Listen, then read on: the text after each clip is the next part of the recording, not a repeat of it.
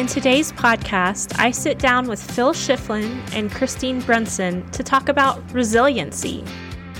We talk about bending and not breaking and how it's a continuum. I love this conversation with these Seamen's Church Institute chaplains and advocacy experts, and I hope that you enjoy it too. Welcome, everyone. You are listening to the Women Offshore podcast. This is Ali Cedeno and Christine McMillan. We are both experienced seafarers, and at Women Offshore, we are making waves. The Women Offshore Foundation propels Women Plus into meaningful careers through access to a worldwide community and professional development resources while raising awareness amongst industry leaders and decision makers about issues affecting women on the water. This podcast is an integral part of our mission, and we appreciate you listening in. New episodes of the Women Offshore podcast are available every Tuesday. Subscribe on whatever platform you like to listen to podcasts on, and be in the know about the latest topics related to diversity, equity, and inclusion within the maritime and offshore industries. Thanks for tuning in. We have another great episode for you today.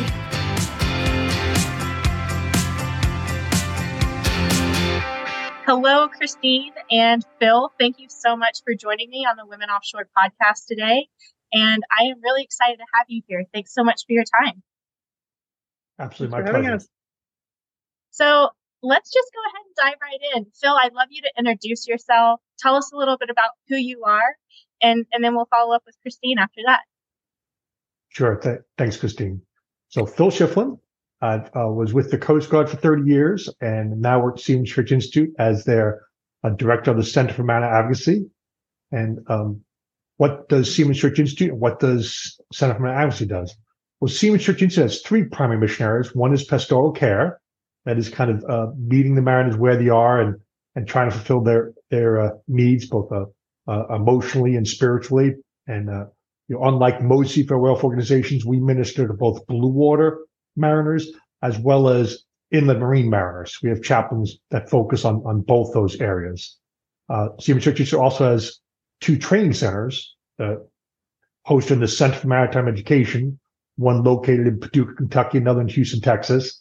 And Seaman Church Institute thought is that a well-trained mariner is likely a happier and safer mariner that's one of the reasons we, we host these training centers.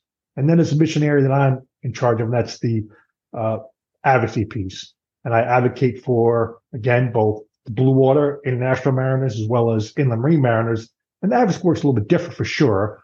With uh, I do work at the International Labor Organization, International Maritime Organization, making sure that the treaties organizations do take into account the impacts on the mariners. And then if you have uh, mariners who get abandoned or not paid their wages or poor living conditions, et cetera, I advocate for those individual mariners with the ship owners, the P&I clubs, the flag states, et cetera, try and get them some relief. Inland marine mariners is different. I mean, the advocacy then would be with maybe Coast Guard policies, Coast Guard regulations, maybe statutes, trying to get some relief there. And then a lot of it's around mariner wellness, just physical wellness, mental wellness, trying to improve uh, the living conditions on the vessels. What I do with Seaman Church Institute. Thank you. Christine, please tell us what you do. Yeah, my name is Christine Brunson. I am the chaplain for the Port of Houston and Gulf Coast regions of taking the southern tip of Texas up to about Lake Charles, but most of my work is within the Houston Ship Channel.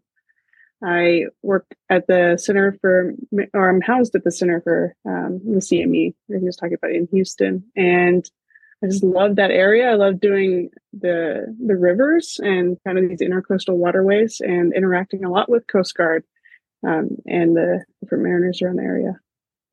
Thank you so much for the service that you provide to the mariners.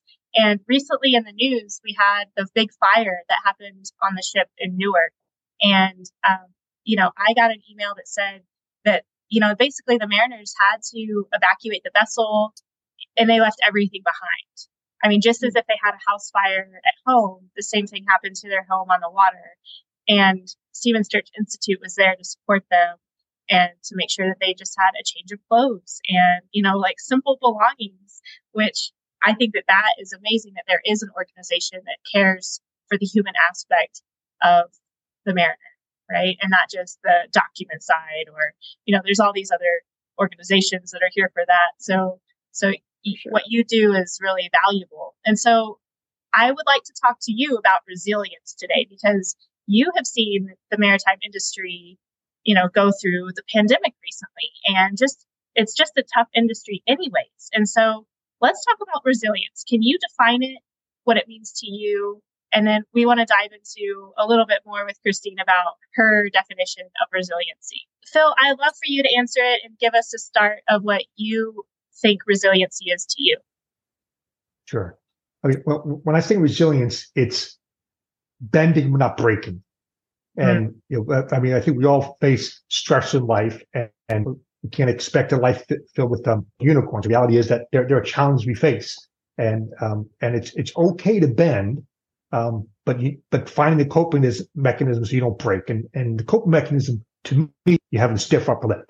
You know, it's, it's not just always, um, just drive through it and suck it up. It's okay to reach out for help. It's okay to find resources to help you support yourself. You do bend, but not break. When I think resilience, it's developing those coping mechanisms to deal with the trials and tribulations that life will throw at you. That's a great definition. Christine, how would you define resiliency in your own life and, and that that you see in the mariner's life? It's really a fluid concept, almost a continuum of low, moderate to high. And when we look at building resilience among maritime communities, I think of it kind of like a vessel. We need a lot of different people and a lot of different jobs to to make it go and to do what it needs to do. And I think we need that team of people in our lives. So our community, our therapists, our doctors, our our good friends who will show up when it hits the fan. So a lot of times to define resilience, I look at how to build resilience. So how to we're going to all take in these financial stresses, these personal life stresses, job stresses, hierarchy, chain of command stresses. But how are we offloading that? And how quickly can we offload that so that when in these in between times, so that we can build that. So when something does happen, we're able to bounce back more quickly, kind of like Phil said. Yeah, that's great. And so I think that mariners by nature are fairly resilient people. Uh, please correct me if you have so have, have a differing opinion of that. So we've talked, we've defined it a little bit. So now let's talk about some ways that we can offer comfort to those who are suffering or ease suffering, which is kind of your job, in my opinion. And so let's go a little bit into that. Christine, you want to start? Yeah. About with the fire on the ship and the response the SCI did, as the response SCI has done, you know, following the Titanic and all these other uh, different scale disasters is following something called Maslow's hierarchy of needs. So starting at the bottom, these base needs. Do you have food, shelter, safety? Do you need water, which is one of the biggest things to give someone after an event? Is make sure they're hydrated and and that they're not going to go immediately towards alcohol or something like that. make sure that they can have access to movement and and safety like that before we move up to the point of past that base, like spiritual um, things. Normally, after a disaster, people don't need to speak about that. They need to know that they're safe. And so that's what we're going to do first. That's critical. Thank you. Phil? Hey, Christine, you, you, you did mention that um, fire on the ship in Port Newark and Seaman Church Institute response to that. And I would just like to add that it really was everyone's response. And what I mean is that Church Institute has this emergency fund to respond to seafarers' need like that. The way we have that fund is because of folks who care about seafarers and mariners and donate funds to support the mission that SCI does. So for, for all those folks that do that, recognize that you know your dollars is what allows Church Institute to help those mariners and others like that in in So I just want to make sure to put credit where credit's due. You know, it's it's it's not Church Institute money; it's somebody else's money that gave to us to use for that purpose. I just want to make sure we, we recognize um, recognize that. And, and when I think of of mariners and and how we support them in in times of crisis and times of need, I think first off, I, I want to know that we, that is Seaman Church Institute, organizations like us and others that support us, we see them, we hear them, we know them. You know, I, I think a lot of times having a pain and challenges acknowledged is important. And, and um, I think often mariners can feel like they aren't seen, heard, or supported. They're, they're on the ship and they're bringing stuff to and from. And as long as stuff delivered, maybe people don't care. And I, and, and I want to say that's not true. That that there are people like those that work for Seaman Church organizations, all those that support us, that we do care about the seafarers and we hear them and we care for them and, and we want to help them anyway. And the second part of that is, is what I would say is to seafarers mariners, don't suffer in silence.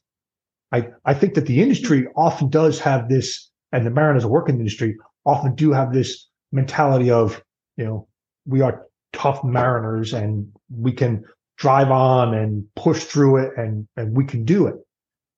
And I'll say if, if you are suffering, if you need help, please ask because our organization is to help. And while we certainly routinely visit vessels, we probably don't visit every vessel. But if there's somebody in need and they ask, we have the ability, we're going to respond. So, but the first thing you do is ask for help. And I would just say it's, it's your own resilience to do that, to ask for help. And, and please, if you need help, let us know. Hmm. That's great. And while you're visiting vessels, do do you see that? Can you see it in someone's face when you walk on they're in need? Or, you know, do, do people come up to you and they say, Hey, like, I'm not doing well. Do you get that? Do, does, do people reach out to you in, those, in those ways? Let me let Christine answer first, and she's actually one of the chaplains. For sure, I have. Yeah, in in different ways. Sometimes you see it in their faces when you're talking with the crew, and you notice that it'd be better to to go on a walk with them or something around the around the vessel and then they'll they'll talk. And sometimes they'll talk openly. It depends on the health of the crew and the openness that they have um, within their their hierarchy there. Are, are, they comfortable telling their their captain what's going on? Or is the captain comfortable talking? That top down leadership what are we seeing in different um, companies and organizations? Which is where it can really really start on on healthy resilience so yes they come up they'll sometimes they won't say anything in the in the vessel but they'll text or call later other times they'll be pretty open and i've noticed mariners at least within that middle age group are being pretty open wanting to share with some of the guys coming in who are just starting so i, I think there's a shift and a, a change in the stigma of of mental health and spiritual health. And I think this is a good bridge for that to be able to have that option. But sometimes they won't talk and you know they're closed off and it's hard to reach them. But for the most part, and I agree with you, mariners do tend to be a highly resilient population. They have to be. It's a job that demands it. Yes, yes. So, what advice would you give the mariners today, and and why would you give them that advice? I, I would um, once again reinforce the point of please let us know if you need help and you know to reach out and let us know you help so we can respond. This the second thing I'd like to say is you know, life is often like traveling through mountains and valleys. And you know, everybody's life has you might feel like you are never going to get out of that valley. But the reality is at some point your probably start and that might be the hardest part. If I, if I climb the mountain, climb the mountain is hard but eventually reach your summit and it's worthwhile. And, and I, I, would say to those mariners that if you are facing different challenges that make you feel like you're in the valley, please persevere for the next day and give yourself a chance to climb out of that valley and start making climb back to the mountaintop. And persevere doesn't mean persevere on your own. It mm-hmm. means seek those that will collaborate with you and help you and lift you up. And Seaman's Church is definitely one of those organizations so please let us or the seafarer welfare organization like us know that you need help, and we'd like to help lift you out of that valley and carry you back up to the mountaintop. Absolutely. Now, resilience isn't about adversity; it's about how you respond to the adversity. And so, knowing to use your resources and having the courage to use resources, people are waiting and so excited to to answer that call. So I know it can feel awkward, but to to make it because that's, that's, exactly why we're all here. And um, if we can get you in contact with the right person, that's also what we're trained to do. So respond well to that adversity later. Take care of future you by taking taking care of that today.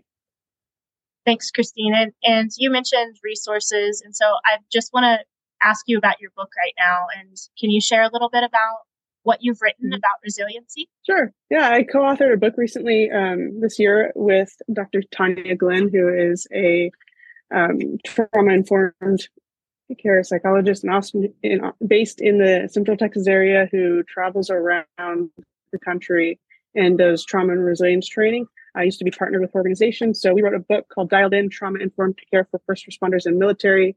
And it definitely applies to mariners as well. It's a very kind of easy to shift in population as well with, with that. So I really care about trauma informed care. One of the worst things that can happen is when a mariner, first responder, veteran reaches out for help and they're trying to get help from someone who doesn't speak that language, who doesn't understand them and who doesn't understand the, sh- the shift schedule and the stresses that puts on a family. So to to keep looking to find the people who are the right people to talk with who know about the stresses involved in the mariner community is, is imperative. So having trauma informed care and people who are informed on your job. That's wonderful. Thank you so much for that work. I know it's a ton of work to write a book like that. I'm excited to pick it up and, and take a look at it. So I'm happy to share this with our community. Sure. We'll make sure that we uh, put some details in the in our blog about it. So um, please, Thank what you. else? What else do you have to share with women offshore community today? Like, I, I guess to the um, women offshore community specifically, part of the work I do, and and this, this definitely a, a significant change in topic, Christine. So I, I hope that's okay. That's fine. Um, Please. But, but, but, but one of the areas I've been doing a lot of advocacy work in is SASH, a sexual assault, sexual harassment hmm. area. And I know that that's an, an area that Women Offshore does a lot of advocacy work in too. So I'd certainly, for those folks that are interested in working collaboratively in that area, please reach out to me. If, if you have, um, whether it's, uh, you know, working with various um, federal advisory committees in um, the National Merchant Mariner Personnel Advisory Committee or National Merchant Mariner Committee. I certainly attend those. I go to the International Maritime Organization, International Labor Organization, and I'm certainly happy to work collaboratively with people, members of Women Offshore, on advocating for the type of things to do, need to do to prevent SASH incidents from occurring and to better respond when they do. I mean, I, I, I would love for the day to happen when we lose the vocabulary because it never happens and while I'd love for that to happen, I, I don't expect we'll ever get to zero, but we need to dramatically improve the environment today. And, and I certainly would mm-hmm. look for ways to collaborate with folks on, on moving in that direction. Thank you, Phil. Yes, we'll reach out. More work is to be done. Absolutely. And for the women offshore, I, I want you all to know I've been looking for you all and I see you all out there on the vessels and on land doing the work. I, I could see you working harder in some to to do your job and to be seen and to to do it well. And I really respect and admire you all. And I think the ones who have reached out and we've kind of established some relationships because I just I admire you all so much and and I, I we're we're here for you all. Thank you, Christine. Thank you so much, Bill, for being a part of this today. I can't wait to spread the news about the good work that you guys are doing all over the US and the world and supporting our mariners. Thank you so much for your time today. Thank, Thank you, Christine. Appreciate it. Thanks for tuning in to the Women Offshore podcast. Come back next Tuesday for another new episode. If you want to propel women offshore forward, visit womenoffshore.shop. Make a donation or purchase some swag. Until next time, stay safe out there, and we will talk to you soon.